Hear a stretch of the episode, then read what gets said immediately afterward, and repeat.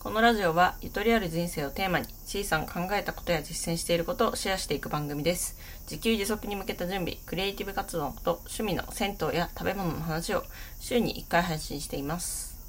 はい、皆さんいかがお過ごしでしょうか。今日もチートを始めていきたいと思います。えっと最近ですね、こうマイクをいろいろ変えながら配信してるしてたんですけれども、まあ、やはりですね、このiMac で撮るのが一番綺麗なんじゃないかという結論に至りまして、えっと、先週から、まあ、新しい最新のですね、iMac のこの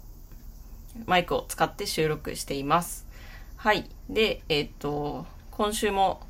恒例のコーナー、今週行った銭湯をやっていきたいと思うんですけれども、えー、今週はですね、ラクスパ神田っていう、神田駅の近くにある、神田駅とお茶の水駅かな、その辺にある銭湯を紹介したいと思います。えっと、先週、ヌーランド相模湯ってとこ紹介した時も、こう、銭湯とスーパー銭湯が組み合わされたような施設ですっていう話をしたんですけれども、実はこのラクスパ神田もですね、まさに銭湯とスーパー銭湯を組み合わさったような施設なんですね。で、ヌーランド相模湯はですね、どちらかというと、うん、スーパー銭湯よりの銭湯っていう感じで、逆にかラクスパ神田は、えー、銭湯寄りのスーパー銭湯っていう感じですね。ラクスパ神田は母体がスーパー銭湯なんですよ。極楽湯っていう、まあ、チェーン展開しているスーパー銭湯があるんですけれども、そこがですね、えっと、運営しているスーパー銭湯でして、なんですけど、あの、銭湯価格で入ることもできるっていう感じなんですね。なんか銭湯プランっていうのと、あと、こう、スーパー銭湯プランみたいなのがあって、銭湯プランだと、今だとよんひゃくはちじゅうえん。で、えっと、入ることもできると。それだとサウナついてない、本当にお風呂だけのコースなんですけれども、そのよんひゃくはちじゅうえんでさんじかん使えて、で、その中に、その、例えば食事のスペースを使うのも入ってるっていう感じなんですよ。まあ、あの、ラクスパ神田はスーパー銭湯なので、食事をする場所があったりとか、あとはこう、Wi-Fi が使える席みたいなのも結構あの広いところがあって、そこを、えっと、銭湯プランでも使えるっていうのがすごくいいかなと思います。はい。私は結構ラクスパ神田行くと、お風呂上がりにちょっとにじかんぐらいこう、パソコン作業したりしますね。うん。という感じで、今回はラクスパ神田を紹介させていただきました。では、本編に行きたいと思います。えっと、今日はですね、ソロキャンプデビューしますっていう話をしていきたいなというふうに思います。えっとですね、今回、あの、今私ですね、会社の方、休んで、まあ夏休み取ってるんですけれども、本当はね、夏休みの前半、まああの、実家がある山形に帰省する予定だったんですけれども、ちょっとまあコロナウイルスの影響とかいろいろあって、えっと、帰省が急になくなっちゃったんですね。で、その、私結構ね、予定がこう、ぽっかり空いたりすると、なんか、いても立っても入れられなくなって、なんか代わりに何しようってすぐ考えちゃうようなタイプなんですよ。なんか、あの、一、丸一日、全く予定がないっていうのがあんま好きじゃなくて、あの、多少は、その、こう何かやることを、こう、入れていきたいんですね。で、えっと、そ、その時にちょっと思いついたのが、ソロキャンプですね。はい。まあ、キャンプでしかも一人で行くんだったら、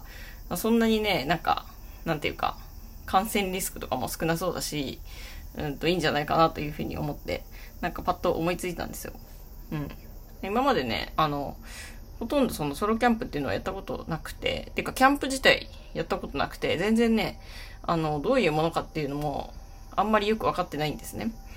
で、いろいろこう、キャンプってどうやるんだろうって。で、道具私持ってなかったので、道具なくてもできるのかなみたいなことをいろいろ調べたんですけれども、なんかい、いまいちこう、相場がよくわかんなくて、その、キャンプするのにいくらかかるのかみたいな。うん、なんか道具を持ってない場合と持ってる場合の価格が違いすぎて、どういうことだってなったので、あの、ツイッターの方でですね、ソロキャンプ詳しい人いませんかみたいな感じで呼びかけてみたんですね。まあ、そしたらいくつかリプが来まして、えっと、とある方からですね、奥多摩のキャンプ場が、その結構行きやすいですよと。で、えっと、道具は、あの、自分で用意した方がコスパ高いですよっていうことを、えっと、教えていただきました。はい。で、まあ、あの、ま、いろいろそのキャンプ場でレンタルすることもできるんですが、まあ、やっぱり結構、買う、一回買うのと、その一回レンタルするので、そこまでお値段変わんなくて、なんか二回以上行くなら買った方がいいなっていう感じの値段だったんですよね。うん。で、早速そのテントを買おうと思ったんですけれども、結構ね、テントにもそのいろいろあって、いろんなタイプとか、あと値段もピンキリで、なんかね、あの、よくわからなかったんですよね、選び方が。うん。これは多分その、実際にやってみないと自分に合うテントっていうのが見つからないんじゃないかと思ったわけです。まあ、一応、一旦試しに買ってみるっていうのもありだとは思うんですけれども、テントって結構大きいので、なんか合わなかった時に、例えば、こうメルカリで売るとか、なんかそういうのがあんましづらいなっていうふうに思って、えっと、まあ、一旦テントだけは借りようと思ったんですけど、たまたまですね、あの、お友達でテン、テントを貸してくれるっていう方が現れたので、えっと、その方にですね、テントだけ借りることができました。はい。で、えっと、その中でですね、いろいろ、まあ、キャンプ行くことに決めまして、で、キャンプグッズとか、アウトドアグッズとか、なんかいろいろ調べて、まあ、ライトなものは結構買いましたね。はい。例えば何買ったかっていうと、うんと、主にね、細々したものはダイソーで買いました。はい。ダイソーすごいね、キャンプ用品力入れていて、結構揃ってるんですよ。例えばなんかアルミの調理器具とか、なんか軽くてね、あの、丈夫そうな、そのアルミの調理器具があって、それ買ったりとか、あとはランタンですね。ランタンもごひゃくえんぐらいで結構ダイソーにしたら高かったんですけど、まあ結構しっかりしたものを手に入れました。はい。あとはですね、アマゾンですね。アマゾンもいろいろ揃ってまして、えっと、アマゾンで買ったのは、シングルバーナーっていう、あの、ガスボンベをつなぐと、こう、小さいコンロ台ができるっていうやつ。うん、これ本当に軽くてすごい小さくて、なんだろう、なんか、拳ふたつぶんぐらいの大きさで、あの、収まるようなコンロを手に入れましたね。はい。あとは、焚き火台ってやつですね。これもなんかキャンプするまで全然知らなかった。なんか存在をそもそも知らなかった製品なんですけど、えっと、まあ、焚き火台、焚き火って、その木、木を、まあ、なんだろう、地面に置いてするものだと思うんですけど、まあ、そうするとこう地面が焼けちゃうので、それをこう、そうしないようにする台みたいなものがあるんですね。なので、その、まあ、アルミとかでできていて、その上に木を置いたりして、木を燃やすというものですね。それを手に入れました。そのシングルバーナー焚き火台でだいたいさんぜんえんぐらいでしたね。結構安い、安めのものを、えー、手に入れました。で、あとはですね、これちょっと迷ったんですけど、買うかどうか重くなっちゃうんでね。でもやっぱりなんかいろいろ調べてるうちに欲しくなっちゃって買ったのが、えー、キャンプ用の椅子とテーブルですね。はい。これがですね、今ちょっと絶賛届くの待機中でして、もうちょっとで届くんじゃないかなっていう感じです。はい。えっと、なんか寝袋はですね、もともと家にあったので、それを使うことにしまして、うん、あとは、これもね、ちょっと持っていくか若干迷いどころなんですけど、スキレットですね。最近あの、キャンプとか関係なく、燻製を作りたいなと思ってスキレット買ったんですけど、それね、キャンプ場に持っていければ結構調理の幅が広がるなと思ってます。ただ、結構重いんですよ、スキレットって。で、私が買ったのは蓋付きスキレットというかなんか、